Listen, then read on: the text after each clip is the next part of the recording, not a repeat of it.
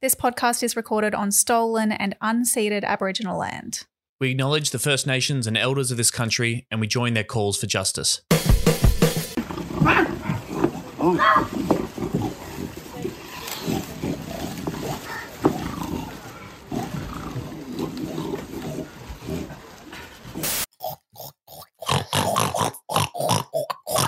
I'm a supermarket. I don't get it. Like, so they're the I don't get pigs, but the pigs are also, I like it. and then they're eating money. Yeah, because they're greedy. Because, well, okay, it's like pigs are greedy, right? Yes. And they're greedy for money. It's the pigs at the trough. I don't Okay, know what the tr- maybe then that's you need usually to put like thing. Coles. You need to put the Coles logo or Woolworths logo on the pig inflatable suit. Mm, You that's need to- true. Actually, they didn't have the logo. I think they had. I think there was a logo somewhere, like maybe on the tub or something. I don't know. But that doesn't make any on the tub. What does that mean? no, I don't know. I don't know. Um, Just but I like it. Incredible journalism. This is from the ABC. As we covered earlier, Bob Katter and Andrew Wilkie roamed the corridors of Parliament House wearing inflatable pig costumes this morning. The pair were carrying containers of fake money and pretending to eat it from a trough like pigs in a stunt aimed to highlight the profits of Coles and Woolworths. No, it's good. No, it's good. Someone was pointing out, yeah, like the storied history of you know costumes and um, in in Australian Parliament. Like, there's the Grim Reaper, of course. There was, I don't know what the other ones they they included. Xenophon were, was but, always um, in a little little uh, car Oh, that's right. around. It was a Xenophon thing. Yeah. I mean, you were saying you think that this is, you think people don't like this is bad and we shouldn't do this. Because I see this and I'm like, why didn't we think of that? really? I don't know what. I, I, just don't know don't, what think we do enough stunts. I don't think we do enough stunts. But do you want stunts like with costumes and stuff? Yeah, I want so like the LNP in Queensland also does quite a few media stunts. Like I think Okay. I remember one time they brought out like this whole cabinet thing in front of the parliament, and then they like opened it and there was nothing. I I it was like I don't even honestly remember, but they that's actually a good point. I don't remember what it was about. Um, hmm. Sounds I just cool. I just like stunts. I just like stunts. Maybe it's because I think maybe I think maybe if we did stunts, the media would pay attention to us. Maybe that's all it is. Well, I mean, a good counterexample is, I mean, Janet Rice, right? So Janet Rice just did a stunt of a kind, held up a sign uh, in Parliament saying "Stop the human rights abuses" Oh, but that's a different the- kind of stunt. I'm See, talking right, about so like you want the crazy funny novelty creative. ones. Yes, yes. but don't you think that there is an element in which the Greens um, have to We're too to? serious, though. But don't you think there is also a, a perception issue? Maybe I'm letting the major party brain and the media brain d- dictate my responses here. Mm. But don't you think there is a somewhat of a challenge, or at least part of our campaign, and our strategy is to get people to take us seriously? yeah, An inflatable pig costume maybe doesn't do that. I don't know. yeah. But I think that that's part of our like. You can imagine that. Yeah, our members probably like a lot of Greens would be like. Well, I don't know. Supermarket price gouging is um, a very serious issue, and um, what we need to be looking at is the evidence-based solutions, and you know whether that does include divestiture powers. Meanwhile, like the cat is like, and the media are like, turning their camera towards them. what's what's this guy up to? yeah. Yeah. I got to say, one of my favorite accounts on X is batshit Ozpol at batshit underscore Oh, yeah. Ozpol, and I thought this was incredible. International followers, one month in Ozpol. Former MP retweets retweets porn, defects to new party, then posts AI image of leader. Old deputy prime minister filmed lying drunk in the street. Head spy master announces mystery politician as a spy. Oh, yeah. Politicians dress as pigs and eat money. Most of this news was broken by a bunch of teenagers who run a newspaper in their spare time. And they will no doubt be here any moment to fact check us into oblivion on the timeline. That's got to be one of the most un- yeah, like that is the craziest part of it all. That like Leo Puglisi is the best journalist in Australia, hands down, most trusted. There is a new power couple, the Greens and the Liberal Party, working together to hold up increasing job seeker. The new power couple of 2024 We're stuck with the hosts of Chapo Shithouse podcast. This a serious danger to Australia. No, we are the most trusted news source. Sorry, apart in from Australia. us, serious This danger. is Serious Danger, podcast about green politics in Australia. I am Tom Ballard, that is Emerald Moon. Hello. This is not official Greens Party podcast. It is made possible with the help of the Green Institute and produced by Michael the Griff Griffin. Speaking of pigs, not not the griff. This is I what we're talking about this week, Yes, which is the fact that that, all cops are bastards and they shouldn't be marching at Mardi Gras. And we also, not speaking of pigs, but instead speaking of another animal, badgers. Sorry to confuse everyone. We spoke to Tabatha Badger, who is the Tassie Greens candidate for the seat of Lyons. We spoke about the upcoming um, state election that they've got there on the 23rd of March and the absolute batshit state of their politics down there. God damn, Tassie. Don't get the credit you deserve for being the basket Yeah, case. clearly. Beautiful, beautiful part of the country. Great people. Mm. Insane politicians. Thanks to our new patrons for supporting the show. We love you very much. Uh, you help us pay the bills. If you go to patreon.com forward slash serious danger AU for just three bucks a month, you get bonus content every fortnight and you get our love and respect. Anyone who listens to the show is not a patron, we, we consider to be pigs. But a some might friend. say. Well, oh, sorry. Anyone who, yeah, people who are patrons are friends, though. They're great. Yes, they're close Yeah. acquaintances and we respect Yeah, you. They're Everyone else. Yes. I don't know. Is that, yeah, sure. I consider them free riders. If you listen to the show without paying Patreon, you're a free rider. uh, Tanya, Chris, Jacob, Susan, Danielle, James, and Ben. I just remember, remembered that Ben was another one. Thanks, Ben. Welcome. Thank you very much. Uh, there was a new Patreon episode released this week. Jesse Noakes, the brilliant Jesse Noakes from WA, returned to the show to discuss the homelessness crisis in WA, including the WA state Labor government's wonderful habit of evicting Aboriginal families from public housing. This is a crazily common problem. Um, and Jesse's done a lot of organizing around that issue, talking about that and talking about the homelessness crisis, the number of people that are dying on the streets of Perth homeless. It's a disgrace, and Jesse does cool stuff around that. And that was a uh, very sobering but very interesting conversation. Hmm. Have a listen. We're doing live shows, yeah? Yeah, we are doing live shows. We've got two coming up. The first one, Naarm Melbourne, Saturday, the 6th of April at 1.30 p.m. at Comedy Republic at the same time, coincidentally, as Melbourne International Comedy Festival. Come see us. And then, if you don't come see us there, or maybe if you do as well, fly up to Brisbane, Meanjin, and see us on Saturday, the 27th of April at 2 p.m. at Good Chat Comedy Club. We're going to have some fantastic guests. It's always a good vibe at the live shows. Um, and if you come along, it helps us keep running the shows. And then we- maybe we can do more of them and then we can do more cool stuff. And Mike gets to eat and you get to hear funny stuff. It's a win win. We will do some stuff that will only be at the live shows too. We will record a bunch of the audio, Yes. obviously, on the feed and in the Patreon, but we'll have some stuff that's only going to be there for the live stuff. So definitely worth coming along. Uh, we mentioned before- Exclusive. exclusive, hot exclusive, SD exclusive. Mentioned it before. I just want to send some solidarity to Janet Rice. She was officially censored by the Senate for standing up for human rights this week. She held up a sign saying "Stop the human rights abuses" during an address from Philippines President Ferdinand Marcos Jr. Mm, Uh, he is bad. He is a Yeah. bad dude who does bad. Yeah. things. there's some some bad shit going on over there. Um, yeah, I mean, I, I remember briefly, like, because this is my sister Georgia Hines, who has been on the show before, was in the Philippines around the time of the last election, and the uh, yeah, the shit that goes on around election time there to ensure that this new um, new president was elected, Marcos, and I think the vice president is then Duterte, Duterte the previous president's daughter or something. Like it's all yes. just all fucked up, and they will, you know, they have pretty much complete control over the sort of news sources that a lot of Filipino residents access um, and use that to spread a lot of you know misinformation and, and false promises. And then when they get into power, run very violent, um,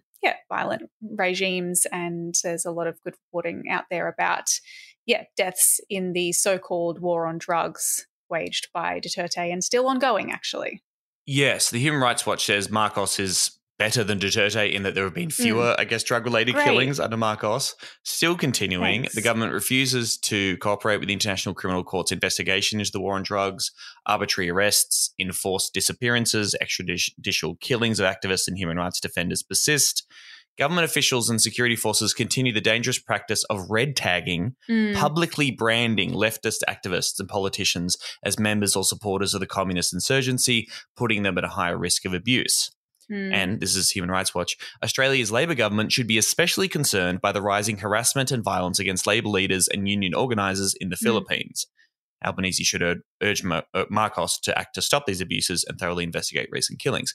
So, you know, the, the, Wow. president was just welcomed, gave to address to parliament, celebrated, and of course, the everyone loves Philippines because I think they're a potential ally in the Mm. fight against the supposed fight against China, right? So they could be an ally in terms of um, naval operations and stuff. Yeah. But Janet Rice very bravely saying, no, this is bullshit. We can't just say, oh, we raised human rights in a private meeting and nothing ever changes.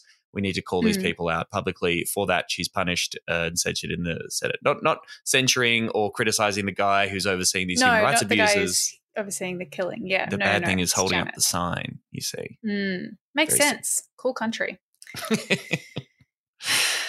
Um, we should also mention this is coming out on Sunday morning, which is, of course, going to be after the Dunkley by election. This by election that was called due to the sad Mhm. passing of the Labor MP Peter Murphy. Um, and I just want to mention this because we haven't really touched on it. We didn't touch on the on the boats that arrived in, in WA and the subsequent fear campaign that's been whipped up by Yeah. Dutton the cunt and uh, the opposition. And we did talk about the High Court case that saw the release of a whole bunch of people because uh, you know Yeah. holding people in uh, detention definitely uh, is illegal. Uh, what do you know? Hmm. So all that race fear and uh, xenophobia, of course, is being capitalized by the coalition, um, particularly when it comes to uh, you know making that an issue in, in Dunkley, basically. And there's been some deeply ugly stuff propagated by Advance Australia in this by-election.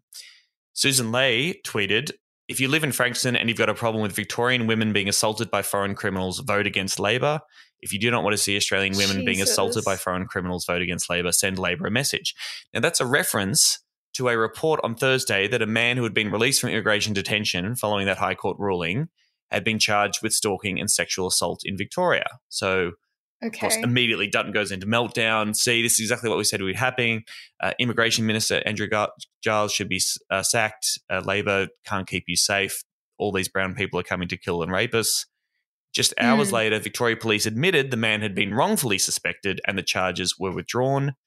Victoria Police Commander Mark Allett said there was an error in arresting him after GPS data from his electronic ankle bracelet placed him near the crime scene oh, but must full be him. CC. Yeah. Literally, Mm. there's a quote from him saying, "Oh, a similar race and stuff." Wow. But CCTV footage had proved his innocence. Okay, Well, Sussan Ley has not yeah. deleted this post. Okay, that is still up there on her feed. I mean, these people are, are just demons, and I think it's a, it's just a good indication of how low they're prepared to sink from. As they always have been, but will be moving forward, and will absolutely key into xenophobic, racist fear mongering in order to try and campaign Yes. against Labor. Yep. Yep. And Labor shall respond by saying, no, we're just as evil as you are, actually, and we will happily punish refugees Mm. How dare and, you? Yeah. and people of color uh, just as much as you are. So vote for us. How dare you imply that we wouldn't lock up all the brown people purely based on their race to stoke a you know xenophobic race war? Of course we would do that. How dare you? We'll show you. Thanks, Labour. New South Wales Police Commissioner Karen Webb has dismissed critics of her public response to recent Sydney murders as haters. There will always be haters. Haters like to hate. Isn't that what Taylor says? Yes, Sydney Mardi Gras happened this weekend, cops and all. Uh, this is despite the brief promise that they wouldn't be allowed to march. Um, Tom, when was the last time you were at Mardi Gras? Have you been? Yes, yes, I used to host the SBS coverage of uh, of Mardi Gras um, Mm. parade with one Actor, Maggie writer, comedian, television presenter. That's what Voice of a Wikipedia says, community. Something like some that. Voice of say. yeah, yeah, podcast host. Uh, Serious danger. sex symbol. They got the hottest gay dude they could to, Mm. to Hat front. wearer. For all the YouTube viewers this week, by the way, we haven't mentioned the fact that Tom's trying to be a hat guy now. Uh, look, we're about to, obviously there's some very grim stuff we're about to touch in there, and, and this decision this Mm. week is absolutely uh, um, uh, deeply depressing and horrifying. But I do want to say, Mardi Gras generally, its history and at its best is fucking awesome. And happy Mardi Gras to all the people, all the queer people, all the allies, everybody. Mardi Gras celebrating queerness and and the rainbow diversity is a good thing, despite all this shit that went down this week. I've never been, so you had to gotta kind of explain to me how some of this stuff would work. Um, but yeah, well, when a to- to man get- loves a man very much. I don't. Yeah, I, I still, I still am looking for more details. Um, but we can maybe talk about that off, like off record. I'll send you some. I'll send you some instructional videos. Yeah. yeah, thank you. I would appreciate that. Um, so look, okay. On Tuesday this week, the media reported that the New South Wales Police had been uninvited from marching at Mardi Gras by the board of the, you know, the Mardi Gras organising board. But by literally the next day, Wednesday, we heard that they had backflipped and the cops could still get a spot in the parade, I guess a float even potentially, but they can't march in uniform. Now, this is where it was a little unclear to me. So do they do they get a float? Do they is there like and here's the police, um, but not in uniform, or is it just that they're just going to be like marching along and everyone will be like, and here's you guess No one knows. I don't even fucking know. All the floats have to be registered, right? So it's a very big process. It's a very big production. There's been controversy in previous years in which community groups like the Teachers Federation has been denied a float. Like they said, we don't have space for you in the parade Mm. this year. While uh, the army and the cops and Colgate have all been awarded uh, floats in in the Right. parade, so you Mm. need to be registered. There's a whole marshalling Well, process. nine out of ten a very dentists recommend sucking dick if you're a man. So I guess I remember just watching Delta Goodrem sing on the top of a Colgate float Yeah, one year and thought something something's wrong here. Um, so yes, so being allocated space in the parade, and that is surely what people mean when people say, "Hey, the cops shouldn't march in Mardi Gras." mm, they they, definitely mean don't give them a float. Um, Yeah. For for political reasons, and also for the very practical reason of like that space that could be taken up with a with a community group that doesn't um, Mm. oppress us and isn't a racist, Mm. homophobic institution. Um, so, so my understanding is that now, after this backflip, yes, that they are marching, but they won't be in uniform. Yeah, right. Okay, so they get a float, but not a uniform. Because this is where, because I didn't understand that basically ordinary people, you have to be very special to march in Mardi Yes. Gras. And if you're just a regular Joe, you have to stand on the sidelines and watch them go past. Because in, you know, at, at Brisbane Pride, for example, it's everyone is on the street together and there are sort of, there will be self organized like blocks or contingencies of, yeah, unions or, or teachers or the police. Yes. Um, and back in 2021, like this has been an issue in Brisbane as well. In 2021, the organisers asked police not to march in uniform. Um, and that was more about like, but they would still be able to join the rally. It's just that they wouldn't be identified as the police. Whereas the way that Sydney Mardi Gras is organised, like necessarily, whether you're in uniform or not, if you are in the parade, you are there representing a particular Yes. group, it seems. Absolutely. Yes. Yes. The position always been the cops shouldn't march at Mardi Gras. Now, if you're a queer person who happens to be a police officer, first of all, Mm. quit.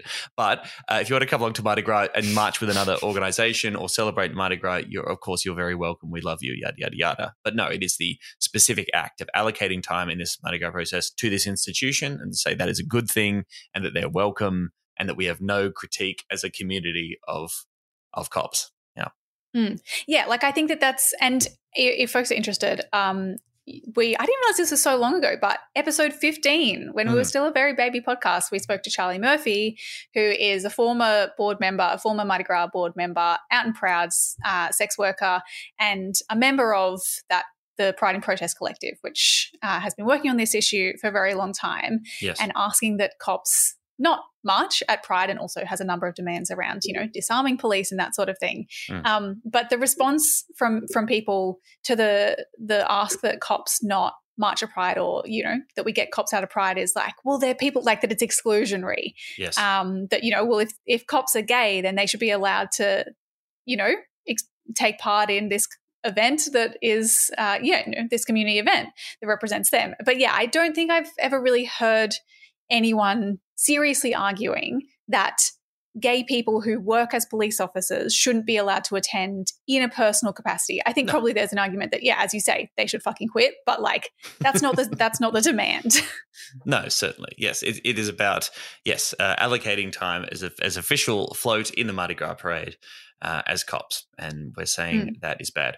Great to see Charlie. People might have seen Charlie on the on the news. Mm. You know, again representing Pride and Protest, talking about this all week and doing a lot of organising, calling for Mardi Gras to disinvite the cops in this particular week, and we'll get to the, the reason as to why that, that that's the case this week in a Mm, moment mm. um, and also you know coordinating protests against the backflip and sort of saying we've been betrayed here as a community so thank Yeah. you charlie for all the great work Yeah. Very great work. Um, I mean, yes, and just quickly, like, kind of on this question of the cops being allowed to march in Mardi Gras in particular, I do wonder if there's what do you think about an argument that they're going to be there either way in an enforcement capacity?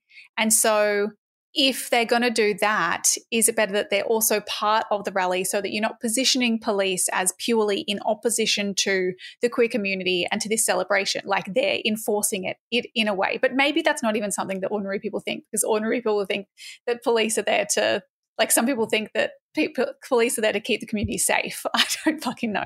yeah yeah i mean it, it's a very different um, situation. Cops who are there working you know doing the jobs of marshalling crowds you know in theory providing support keeping people safe the same way that they um, are present at at protests and what have you, which is also very problematic in lots of different ways. Yeah. But there's a very different, uh, very very different um, kettle of fish between that and Mm. being marched, i i- being able to march in the parade. I mean, I think I so think you almost think it's more problematic to be in the parade than to be there as enforcers.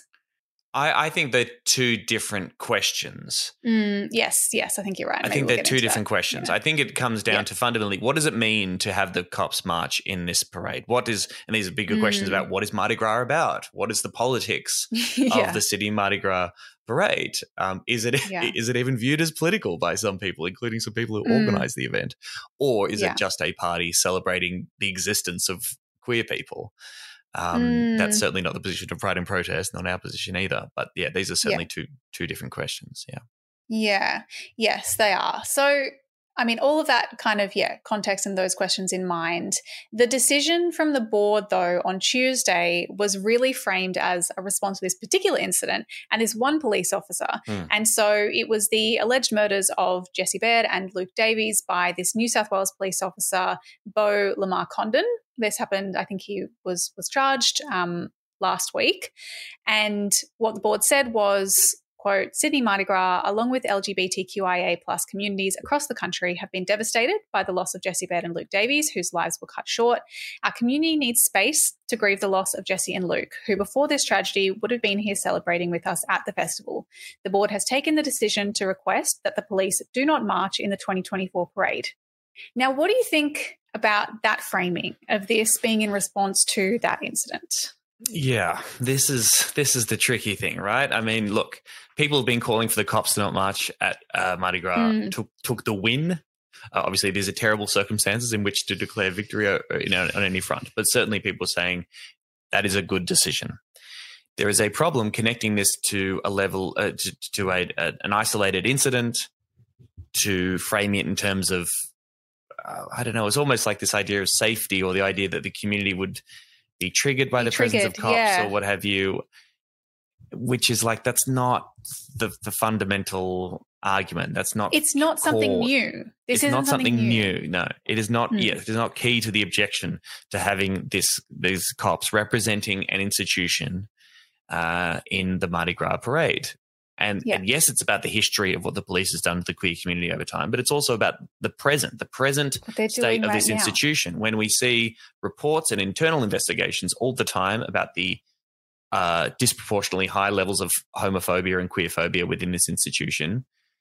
And then there's also the politics outside of the queer community, right? Not just the Mm. relationship to the cops have to queer people, but also the way that the cops as an institution are used to suppress dissent, to uh, to to to police the protests. The people are out there, you know, standing in solidarity with Mm. Palestine, and numerous other, you know, left wing, anti-capitalist, anti-patriarchal protests, uh, and you know, um, anti-racist actions. Uh, anti uh, pro climate actions, etc., cetera, et cetera. The list Mm. runs on and on. Viewing and critiquing the police as an institution, um, which is hostile to freedom and to us making a better society. That's that's at the core Mm. of the critique as to why these fuckers shouldn't be marching in our big, progr- I, you know, in theory, progressive parade. Yeah. Um, so to tie it to just this one particular case in this week, I think is is a flawed approach. Yes. Yeah. And that requires, as you say, that requires kind of a political analysis of Yes. or political view of Mardi Gras. It also requires an understanding of the queer community as a community with a strong history of cross cause solidarity, Yes. um, which is a perspective that, yeah, groups like Pride and Protest take, but may not necessarily be shared among everyone. So this angle from the board, I think, then allowed like the uh, New South Wales Police Commissioner, uh, Commissioner Webb, Karen Webb, came out and said, "quote To have us withdrawn from Mardi Gras on the basis, I presume, of the actions of one person who is Mm. currently charged before the court makes no sense to me." Because yeah, it's just the it's like just one one bad person is spoiling it for the rest of us. The rest of us are totally fine. Um, like there's that angle. I mean, as you say, there's I think there's like like I think there is recognition of a broader pattern, like of a structural issue with police, but there's kind of a few angles. There's I think the angle that that we take, which we can get into further, which is yes, like cops are a racist and problematic institution, um, particularly against queer people, and so they shouldn't be there. But there's then there's just this kind of smaller, maybe stepping stone there that's like cops don't adequately investigate crimes against queer people, um, which I believe maybe just coincidentally, timing wise, the commissioner was out there this week offering an apology um, in relation to. Oh no, she was talking about hate crimes, right, against queer people. Did you see this? Did you follow this? In relation to this particular case, I didn't. I didn't know that it was in relation to this case. I thought it was. It was so. The ban came. This is from from media. I can't remember where exactly, but Commissioner Webb issued a historic apology to the families of LGBTQ plus victims following Justice John Sackar's report into police brutality and hate crimes in the 1980s and 90s. right? Okay, gotcha. Yes, Yeah. right, right. These are famous cases of uh, men being thrown off cliffs and stuff just for being gay and gay hate crimes. Yeah. That's right. But then, and so didn't she then come out and say, oh, so she's done this? She then seems like the police want to make it clear that this alleged murder of this gay couple by a police officer was not a gay hate crime. Yes. Did she say it was a crime of passion? Did I see that reported? Someone said Uh, I- it was a crime of Someone passion? definitely said that. That's the frame. Yes, certainly. You know, try and underline this is a fuck. domestic. This is a domestic uh, violence matter. Yeah. And- yeah. and but I a guess- crime of passion, like we really still using Yes. yeah, yeah. that wording to describe alleged murder? Right. Yes. It didn't seem very passionate. It was seemed like premeditated, allegedly premeditated as Yeah, fuck to me. But um, just yes, terrible phrasing. Not the worst phrase that she she used. No. I'm sure we'll get to that. Yes, because then when responding to questions at a press conference about the case, and in particular, you know, kind of criticisms of whether police had acted quickly enough or had, um, yeah, investigated adequately, she said, haters gonna hate. Or she actually, I think she said, haters like to hate. That's what Taylor says, isn't it?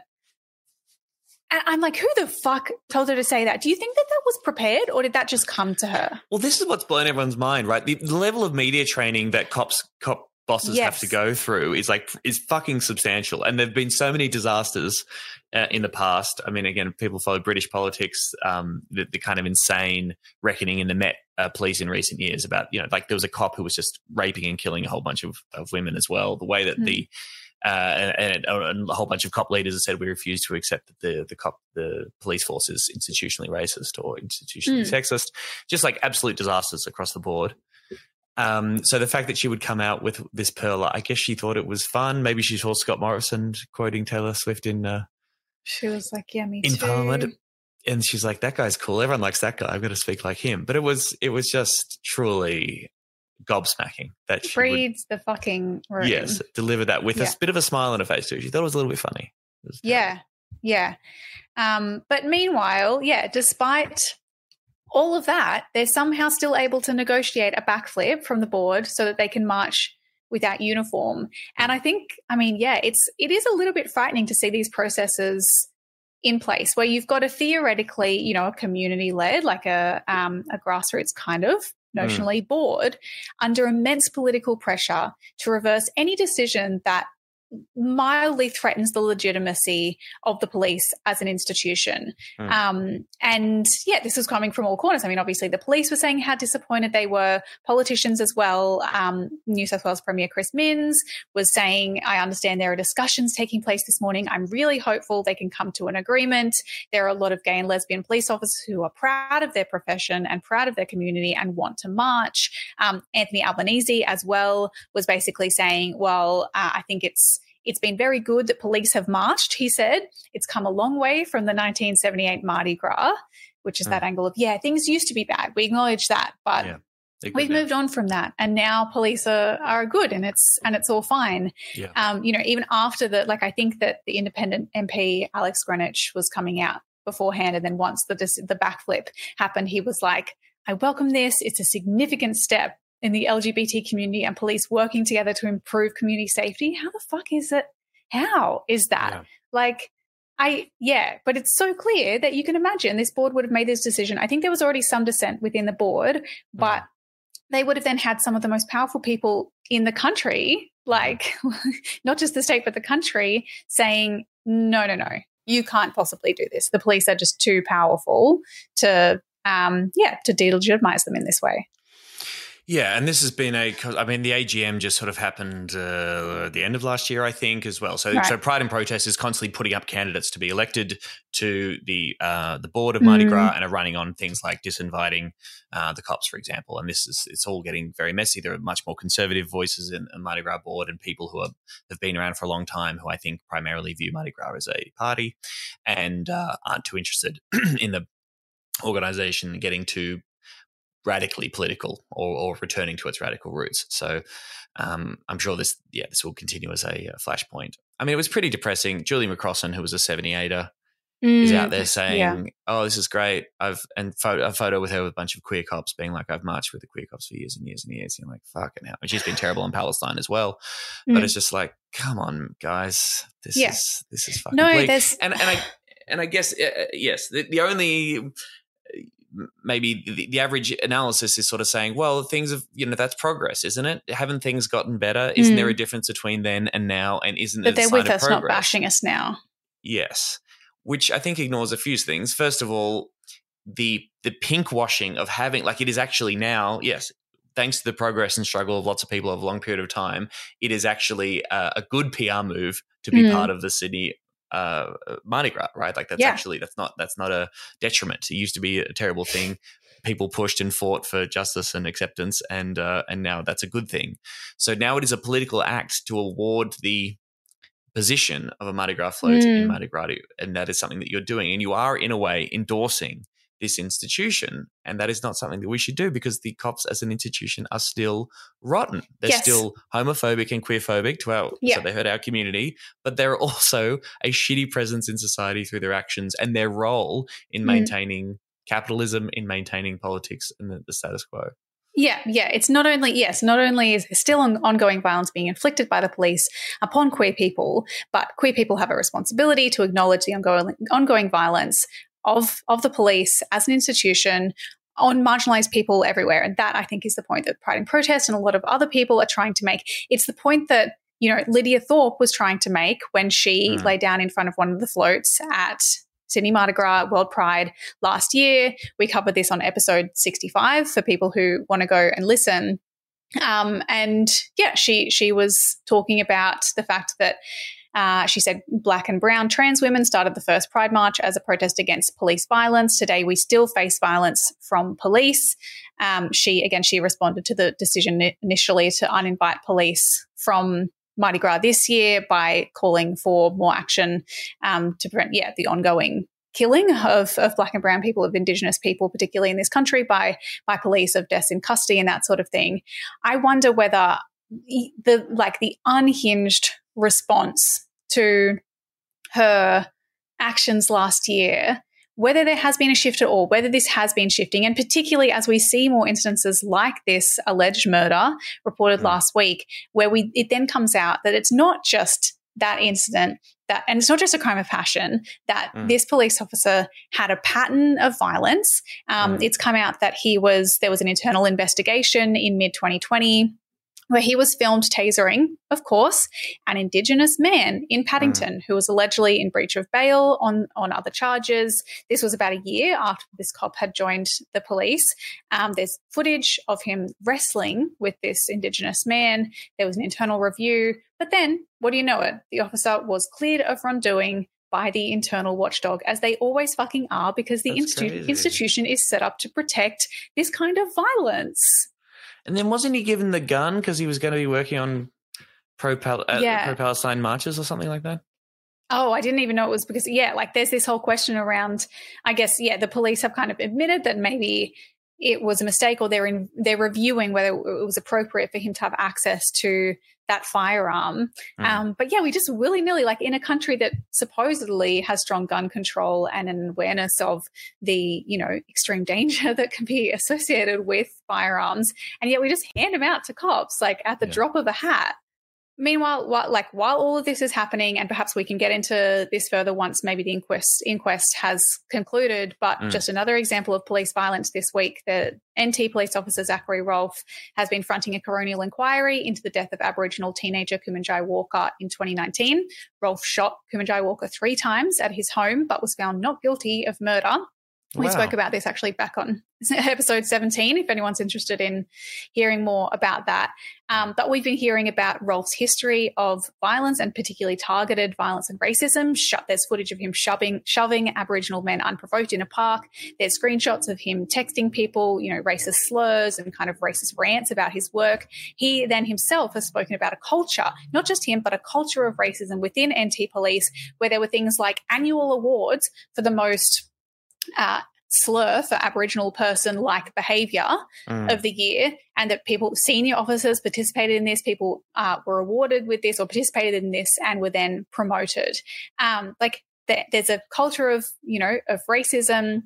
And violence in the NT police. Clearly, we know that there's that culture in, in the New South Wales police. There's been reports of uh, New, uh, New South Wales police officers regularly charged with DV related offences and then they're not investigated properly. Just in 2022, there was the Commission of Inquiry into Queensland Police Service responses to domestic and family violence, which ended up having to be massively expanded because of the breadth of evidence that there is a culture of racism and misogyny and violence in the police force, um, referring to rape as, quote, surprise sex uh, you know, slurs recorded in in the watch house and that just being regular behavior.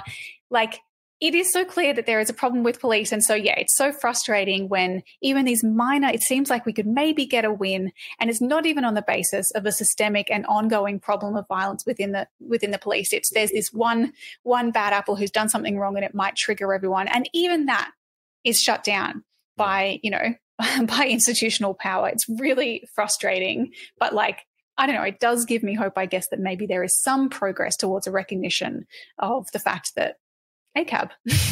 ACAB, y'all. And I'm sorry, like, oh, I'm a queer police officer and I do, or even I'm, ju- I'm just a police officer and I've never done anything wrong and I just do it the right reasons. Well, I'm sorry. This is the price of being a cop. Okay. That's, that's, Yeah. that's part of the deal. You signed up to that. Okay. And you are part of an institution that you want to be proud of, by the way. Whenever the cops do Mm, anything you're good, it's like, hey, yeah. the cops are great. Well, okay. But when they do bad shit as an That doesn't institution, they're represent like, you or the well, that's police. not us. Yeah. We can't, we can't be tarnished. Like, sorry, guys, this is, this is, this is the deal. Yeah. Um, Solidarity to New South Wales Greens were out there again making the case, saying they should absolutely, and I, I believe it's a long-standing policy that they shouldn't Yeah. march at Mardi Gras, and you know were particularly leading the fight in this past week. That was then reversed. It will be interesting to see where it goes internally in the Mardi Gras politics. I mean, it, it seems like a flashpoint, and you you could imagine Pride and Protest, you know, Mm. next next year running say we need to elect a board that will stand by its decisions and serve our community and not backflip Yeah. because their relationships. So that could be something. My last little complication question for you is: I wonder whether you think this is that the, the case, particularly of this of this uh, alleged murder, is complicated by the fact that it appears, at least based on the evidence, that this cop was a member of the queer community. Apparently, he dated one of these dudes before, and whether that Well, yeah, only if you take the view that it's about like one person and their particular personal motivations right, and not a culture of like exercising the extraordinary power yes, and yeah, the extraordinary power that you have as a police for officer violence, and yes. for violence Yeah. that you have. I mean, this is the point of the police is that the state has a monopoly on violence. That is how our society works and our Yes. country works. Yeah, like exercising that power. That's what it's about. I don't care what his personal relationships were. And that's why I don't care whether cops who are gay march at, like, whether they can march at Pride. It's about the fact that they are a cop and they Yeah. have particular powers and the way that those powers are used. They're not gay bastards. They're bastards who happen to be gay. That's right. Yeah,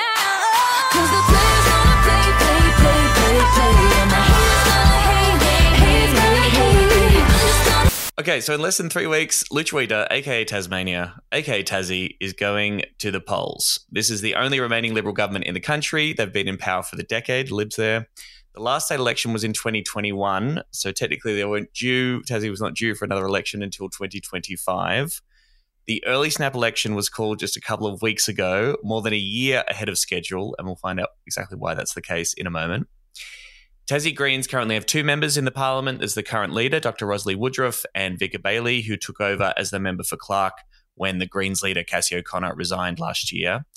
But there is a very strong chance that we could pick up a whole bunch more seats this time around, as this election, the size of the assembly is set to increase by 10 seats. More politicians. Yay! Hooray. Hooray. Very good news. Everyone loves that. Uh, this is just an election for the Assembly, not the Legislative Council. Elections for this, the uh, upper house seats of Hobart and Prosser are happening in May, and Cassy O'Connor has announced that she is, is the candidate, the Greens candidate for the Hobart seat. Uh, that's happening in May. Uh, so, yes, there are currently 25 members in the Assembly, five members elected from each of the five electorates. Remember, we've got pro- proportional representation in Tassie uh, under the Hare Clark system. And so, after this election, each of those five electorates are going to be electing seven members as opposed to five. So, to discuss all of that, to discuss her candidacy and the batshit world that is Tasmanian politics, we are delighted to be joined by the Greens lead candidate for the seat of Lyons, Tabatha Badger.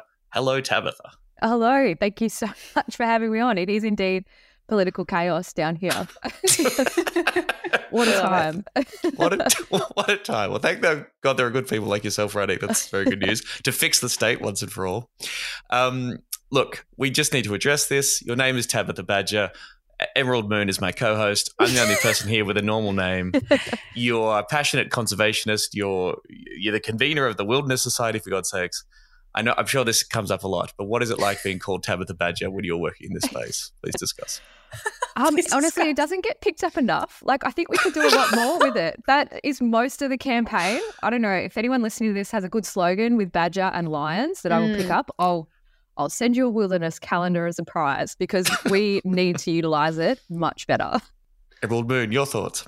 Um, yeah, well, I can't really relate, so I don't know, but it must be nice having like, yeah, what's that nominative determinative nominative determinism? I struggled with this last time we discussed this with my name, but it's that anyway. Right, the idea that your name will guide you in this world, and you'll end up Mm. doing the thing that your You name end up- says. yeah. But Absolutely.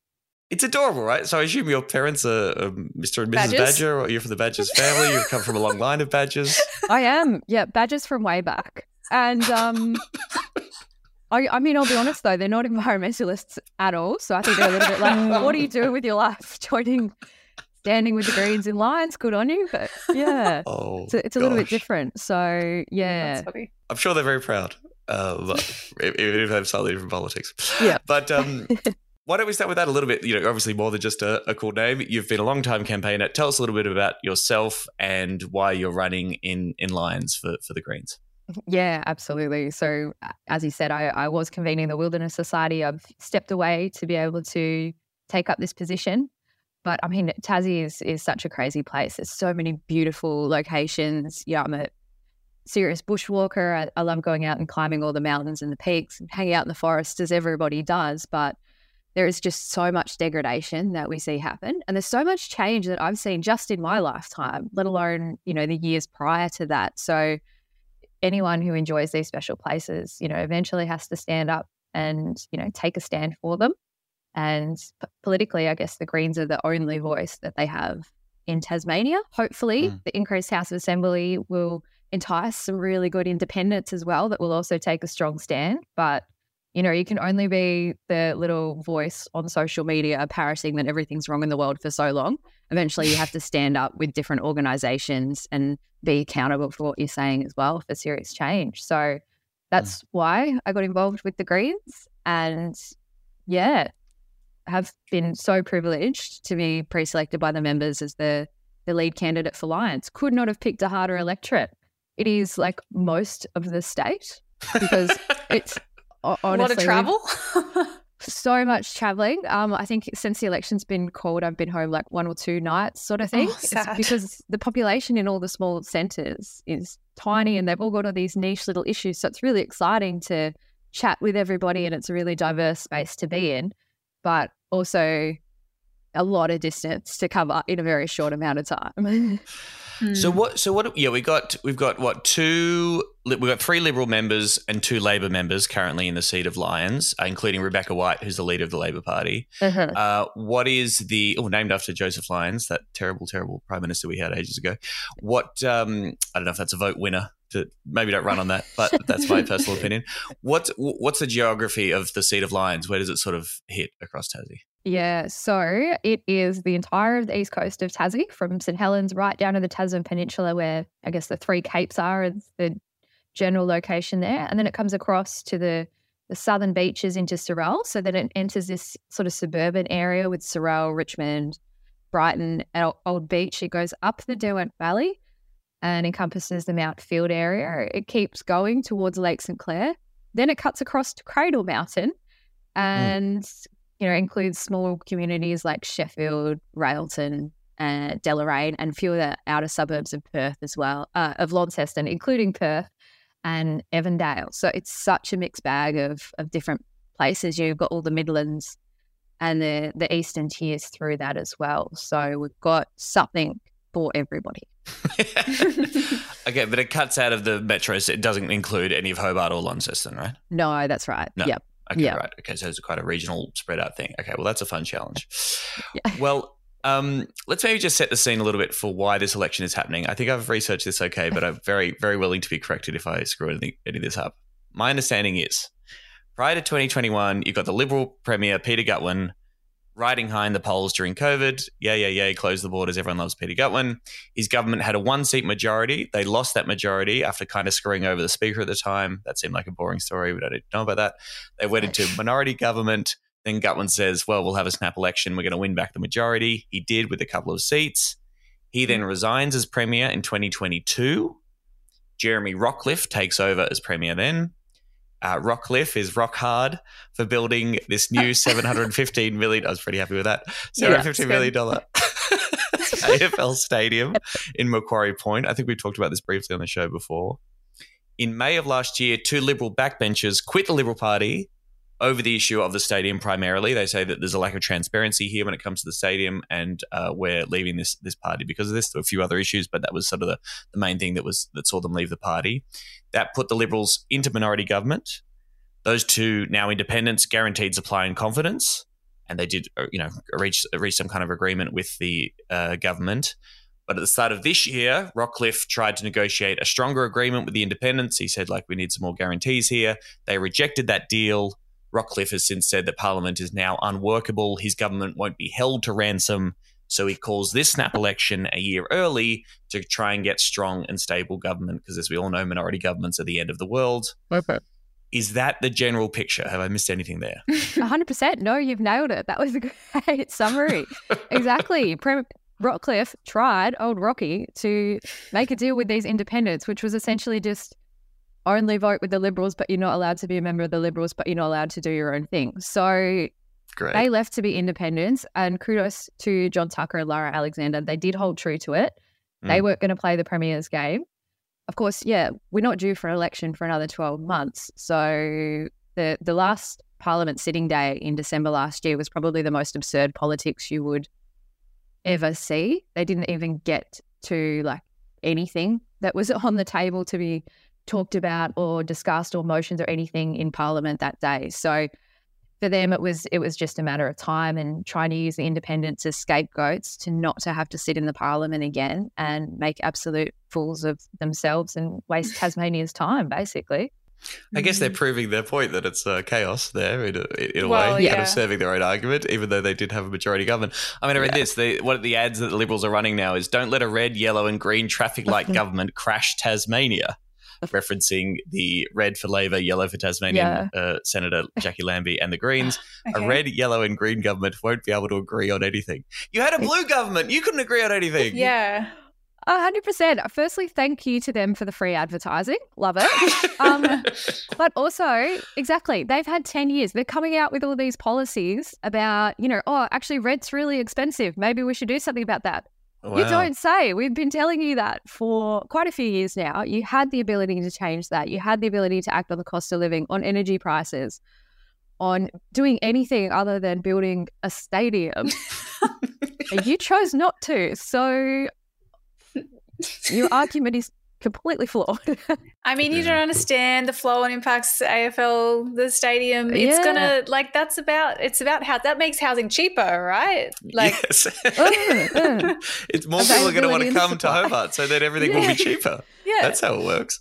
hundred percent, as as we've seen happen, you know, after COVID, and you know, people coming down here for for a sea change and trying to escape, you know, different communities that are now, you know, suffering the effects of climate change and unlivable. Tasmania is becoming this really Mm. desirable place. Yeah, housing's super affordable and available at the moment.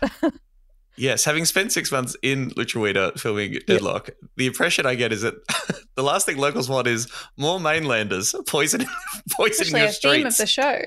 Deadlock streaming now on Amazon Prime. Thank you, everyone. Well done. Just like we rehearsed. Um, I want to talk about how crap Labour is at a moment, but I need to know is Eric Abetz running? There was a lot of talk about he was going for pre selection for the Liberal Party. Eric Abetz, 65 years old, uh, the weirdest unit in Australian politics. I'd say. I think he's weirder Oh, than Tony Abbott. That's, that's a big, big call. call. I know, but he's a real freak. Okay. He said he was getting back into the game and going to run for pre-selection in the state election. But that was sort of like, you know, I'm go- I'm gearing up for 2025. I couldn't find any news to confirm as to whether Eric Abetz is a Liberal candidate this time around. Is that happening? Hundred percent, it is. Uh, it's Goddamn. Tasmanian Oh. politics. Of course, Abetz is back. He's running in Franklin. Yes. As if it couldn't get more crazy. We are looking at the prospect of possible Premier Eric Abetz. Whoa. With yeah, quite quite scary. Yeah. God. Is he the lead candidate? Is he the would he is he almost because- certain to get in it? Yeah, so obviously we've got the Hare Clark system in Tasmania, so it's very much Mm. in the voters' control how the preferences flow. And friendly reminder Right. to everyone: you have to vote one to seven now for your vote Okay. to count, not one to Mhm. five.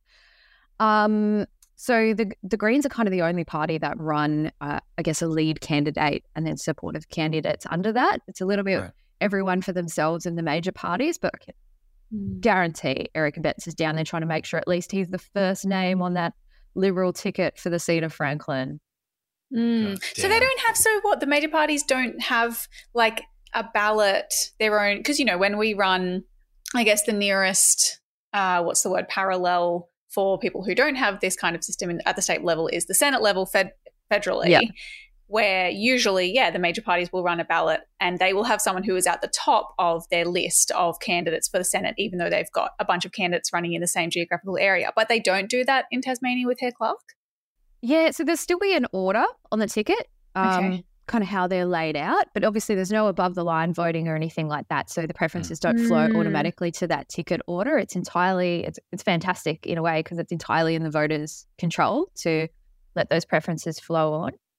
But Mm. yeah, how that's advertised. The other thing is there's no how to vote cards on election day, so you can't have people outside polling booths trying to do it. There's a special Tasmania legislation that means you have to be X number of meters from the polling booth which Mm. basically puts you out on like the road for most polling booths. So it's not really possible to have people, yeah, trying to hand stuff out, although inevitably people will try. But yeah, interesting. Yeah, we have rules in Queensland about distance from the booth, but you still yeah, like it's still notionally that you can be by the booth, but that's um interesting. How does that I see. affect? Sorry, I know Tom probably has a bunch of other questions, but how does that affect your election day strategy? Because that's a big Greens thing is to like overwhelm the booths with a bunch of volunteers handing out how to votes. Yeah. yeah. Look, honestly, not at all. We we know that that's, I guess, what's in place. So Mm. we work ourselves around that. And like, I mean, the Mm. Greens are so grassroots and community based, right? We're already out there working with members all the time, and particularly in Lyons, because I can't be everywhere, and the support candidates, luckily, are very geographically dispersed around the electorate. So if I can't drive six hours to one place, you know, the support candidates absolutely there and and you know supporting us to win this back. But the membership in each regional town is critical to us winning back the Mm. seat. So we're very lucky to already have that local network playing out for us here. Yeah, and so on election day there'll be people kind of out and about, but not necessarily handing out at the booths. Yeah, absolutely. We'll still have Yeah. a green presence everywhere. I'm sure there'll be everyone with their green shirts on absolutely everywhere on March 23rd. Yeah. Okay. Hmm. It's good news. All right, so Labor is led by Rebecca White, who has led Labor to two glorious defeats in 2018 and 2021. She's going for a third. Um, Yeah. She resigned as leader after 2021 when she lost then. Then, three weeks later, the new leader, David O'Byrne, had to resign because of claims of sexual harassment were made against him. And then she was re elected as leader. She came back after that. I guess the pool is, is quite small. Um, she, of course, hates the Greens. She won't do deals. She thinks that the period of coalition government when uh, Lara Giddings and the Labor government was in power was a terrible mistake. It'll never happen again. She says that Labor will either govern in their own right or not at all. And according to the polls, it's probably going to be not at all. I Not at say. all. It is then. What a The latest ERS poll has Labor's primary vote at just 26%, which and the last time it was that low was like in 2021 during all the scandal when there was all the chaos and stuff. So it's it's very very bad. Why does the Tasmanian Labor Party suck so much? That is my question to you. that I mean, why do I've been asking myself this for quite a while. I'm sure most Tasmanians have. Why what what do they stand for? We don't know. We don't know who's funding them because we've got weak donation disclosure laws here in Tasmania. If you look at their parliamentary voting record, you know, they say no stadium and they're handing out stickers and then they're in the parliament voting for the stadium to be a project of state significance. So What? we don't know. Um, it, all the media around this election has been what what does Labor actually stand for? We know what they stand against, which apparently is the Greens, but you know that's a big mistake because we have to work collaboratively in this next government. It's absolutely inevitable that that's going to happen. So you know, it, a a bit of play electorally. I mean, no doubt at the point when we have our new elected members, um, there is going to be a point where if if it is Labor that's part of forming that balance of power scenario, the either the leader's going to have to step away because she won't work with the Greens, and someone else, no doubt, will put their hand up for that opportunity because it is a big opportunity for them. We saw under the last um, Labor Green government here, a fantastic change. You know, that was part, they worked federally with, with Bob Brown and Christine Milne, who were also in the balance of power to increase the World Heritage Area. They had the Tasmanian Forest Peace Deal. They had the highest investment into public housing that Tasmania has ever seen. So to say that it's a failure is is just to try and rewrite history entirely. Mm. I'd love to do that. That's for sure. They do. I mean, I think there was. I read there was one point in 2017 or at least 2018 they were sort of running on. Um, Rebecca White had the admirable position of trying to phase out um, pokie machines, right, in pubs and clubs.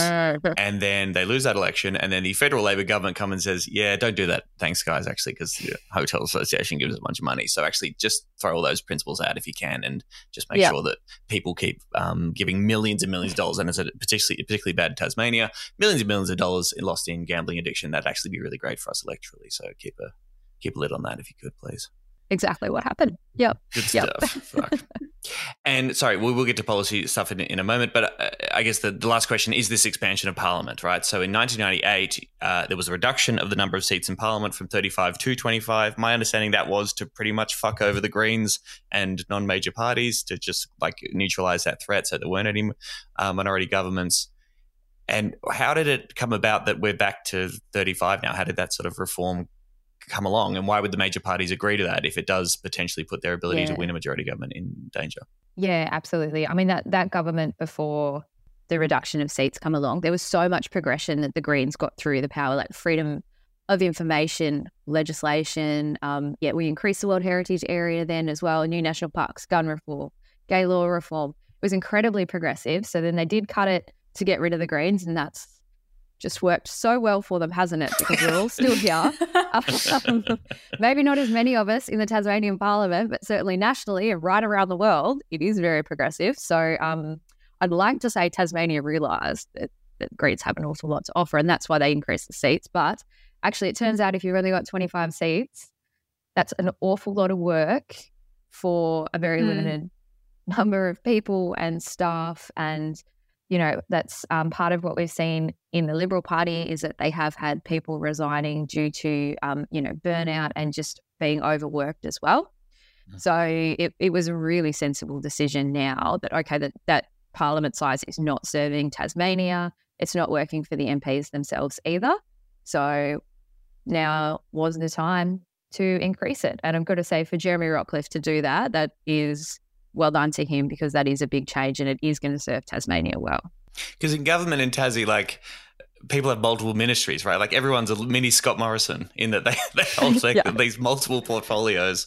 And yeah, people sort of say you're the minister for, for like four different things at any one time, which is even though everything in smaller in, in, in, in Tassie is, is, is smaller with a smaller Yeah. population, that's still a huge amount of responsibility tearing someone in a bunch of different directions. Yeah, Mm. yeah, exactly. Like it, it's it just hasn't worked and it hasn't worked since the day that Yeah. the House of Assembly was cut. So yeah, definitely a sen- sensible way forward, as well as being, you know, a generational opportunity for, for Greens and independents to have fair representation as well.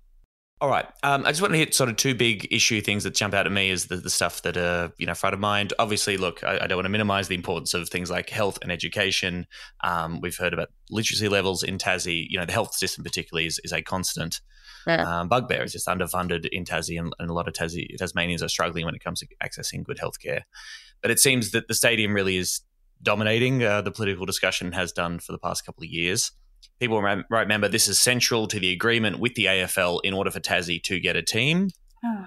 The costs were out at like $715 million. Now, I was reading some reporting that a more realis- realistic appraisal is that actually costs close to a billion dollars. Is that sort of where the uh, the budget's got to at this point?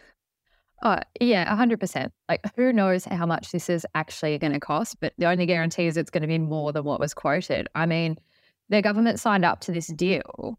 And then just in the a couple of weeks before the election, they were advertising the paper for a stadium designer and for someone to do a traffic transport study, like basic fundamental things that you would definitely do before you signed, you know, a billion dollar deal essentially to cost Tasmanians. Like it's Mm. completely obscure how they came to this. It's it's almost at the point without actually knowing the true costs of this. There's an agreement with the AFL that if the stadium isn't built by a certain date, yeah, you can still have your AFL team and you just pay what is essentially a, a fine or reimbursement to them of a certain you know, few million dollars.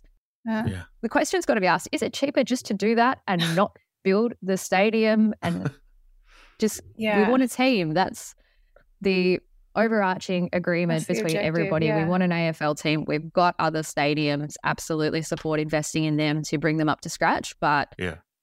this new stadium, there's no transparency around it. There's no, you know, a believable business case because we can see they haven't even done the background research at the moment. They're still trying to get someone to help them out with it. So This is I think that- amazing. Like I, I have to admit, I hadn't heard about this issue at all. Like clearly, I'm not Yeah. up on my Tassie politics, but like, yeah, obviously the parallels with, Queen, with Queensland and the Gabba Stadium rebuild for the 2032 Olympics. Exactly the same situation where, yeah, they sign on to something apparently with no plans. You know, they it, it emerged years later that they were still figuring out what they were going to do with the school right next to it. Turns out they were going to demolish it, um, and and things like that. It was initially one billion dollars. It then blows out to 2.7 billion dollars, possibly more. And particularly in like the current economic context, it becomes clearer and clearer that it is like not going to fly to spend this huge amount of money on something that is not needed when people are struggling to find a fucking home. And then, and the Greens are always the first ones there realizing that. And then the major parties start to realize maybe this is unpopular and come on board. Like, I think it's, yeah, I mean, it, it really says something about like our current political moment and economic moment, the parallels there. It's fascinating. Mm. Oh, it's so bad. The worst thing is they went to announce the stadium on the day, and that location is, you know, it's not far from the Hobart CBD. And Yeah. that whole green area is where it has become like a satellite homeless village. And the Mm, right. politicians walk past all these people. There's a sewage works there as well, and they're doing their big announcement surrounded by homeless people with a sewage Fuck. work in the background. It's like, is there not anything? How can you not see anything wrong with this picture?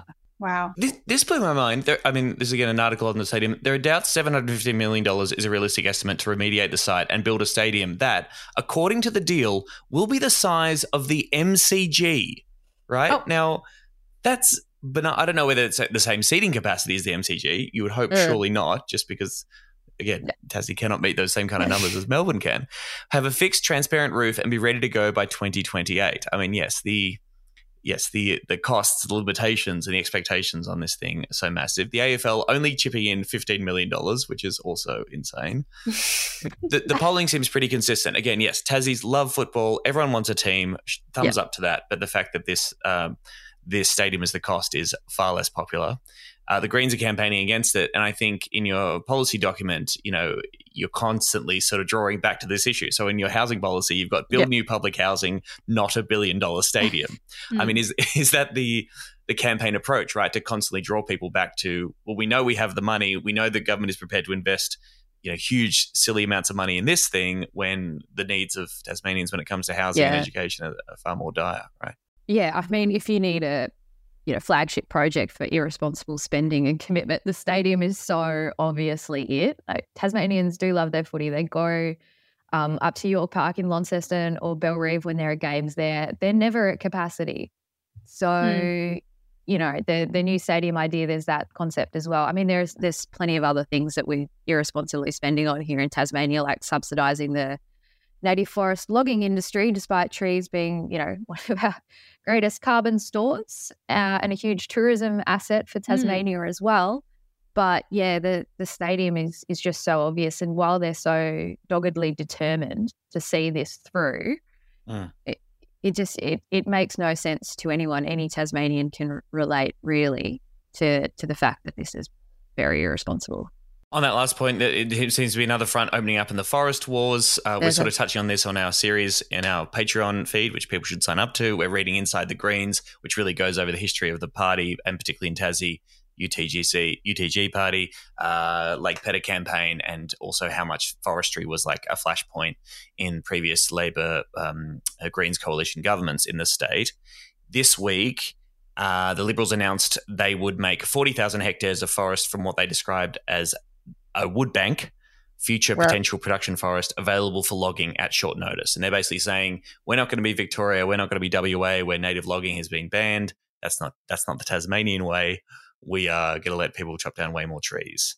Weirdly, the peak forestry body seemed to think that this was not a great idea. They were like, "We don't want anything to do with this. You haven't consulted with us. This has become a pretty cynical election ploy." Uh, where are the Greens at on this particular policy? And I mean, what what is the likelihood of Tasmania ever sort of going the same way as as Victoria and putting an end to this this practice of cutting down native trees during a climate crisis and when we Yeah. want endangered species to live? Yeah, I mean the writing is on the wall. Like that that announcement yesterday that came out from the Liberals was just just an absolute joke to spark community division, and it completely failed. Um, spectacularly, as you said, through the industry. And of course, the other thing is that we've recently uncovered is that there are a ton of Victorian logging contractors who got paid out nearly a billion dollars to stop native forest logging that are in Tasmanian forests, taking our native forest logs. And then these logs are going on the Spirit of Tasmania in front of all the tourists who are coming here to see said trees. And, They're and like, "I the saw Mersey Sea them. Road I going s- back. Hmm. well, yeah, they two are. birds, one Those stone. You get, you get on the boat and you get to see the trees at the same time. Yeah. Oh, unreal. What's like, the problem? there's native forest logs there. They're not even going to Tasmanian sawmills. So hmm. why do we why do we need another wood bank? It doesn't really seem like it's for Tasmania. It's, you know, if it's going elsewhere. So yeah, it's absolutely absurd. Absolutely, native forest logging will end in Tasmania. Um, that's that's going to be the first point, no doubt. With however this plays out in terms of having a um, power sharing agreement in the next government, that will absolutely be the first thing that comes up, whether it's with the Greens or independents. I think Mm. we can all agree that it's beyond time that we end native forest logging in Tasmania. Mm. Hell yeah. Well, I mean, yes, thanks to long hard work of lots of campaigners from Bob Brown right through to, you know, Victorian Greens MPs that that has been the case in other parts of the country and so I certainly hope that is that is indeed the case. I highly recommend people check out the Greens uh, policy page. We'll put a link in the show notes if people want to read all those cool policies, including a whole bunch of great revenue raising measures, uh, like raising $60 million per year by aligning mining royalties and rents with the national average. Imagine that. Um, restoring uh, tax rates of casinos to pre 2022 levels. I guess they got a tax break at some point. So probably Mm. reverse that, get a bit of money, invest that in public services would be fantastic it's uh it's really good stuff. What can people do to help you win Lyons and get a Greens uh, from Lyons into the Tasmanian Parliament, Tabatha? Absolutely. Just share the word as far as you can. Get, as we touched on at the start, back to my name. At least it's memorable and it stands out. So let's just get that everywhere so people remember it on election day. Absolutely follow along on all the different social media channels. And if you're in Tassie, absolutely hit me up. There's so many different ways you can help on the campaign in the in the field, the field campaign, or coming along to different events. What's the best way to get in touch with you? Like, should we just Um, check your social media? Yeah, put, we'll put the social media in the show notes. Yeah. Mhm. Yeah, cool. Yeah. Yep. Is door knocking Definitely. a part of the strategy? You guys getting able to? I mean, I know Always. with such a regional uh, uh, Yeah. uh, electorate, but that's definitely part of it. Door, door knocking is hard in Lyons. It would take like four days to reach a few hundred houses. But um, in the suburban areas down south, absolutely, we've got some teams out and about, and I'm trying to do as much as I can wherever I am. So, yeah, it's a it's a wonderful campaign to door knocking. Great. March 23rd is election day in Lutruwita, Tasmania. We're thinking of you. Let us know if we can do anything else to help. And thanks for giving us your time today, Tabatha. Appreciate it. So, thank you for all you're doing. Thanks. Thanks, Tabatha. Natural disaster fries the Great Barrier Reef. Woodside are burning up the Pilbara. Greenwash public statements, they're still turning up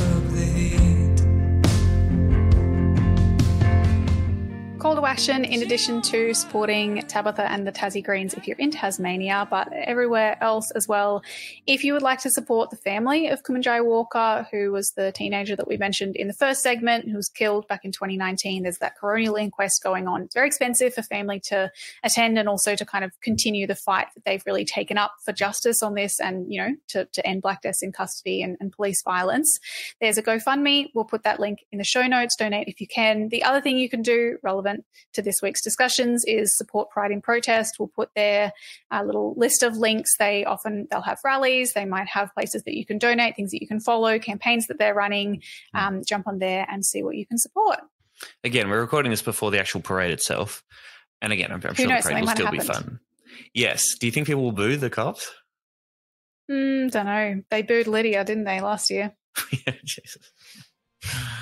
Uh, hey, thanks for listening to our show. You can rate, review on Apple Podcasts or wherever you're listening. Give us five stars. That really helps spread the word. If you're watching this on YouTube, like and subscribe and comment. We would love that very much. You can follow us on Patreon, uh, on Twitter, Instagram, TikTok, at Serious Danger AU, and email us anytime. Hello at seriousdangerpod.com. And come see us at the live shows. Come see our live shows, you guys. Uh, it's going to be so good. Uh, It's going to be really good. see you next week. Bye. Serious danger to Australia.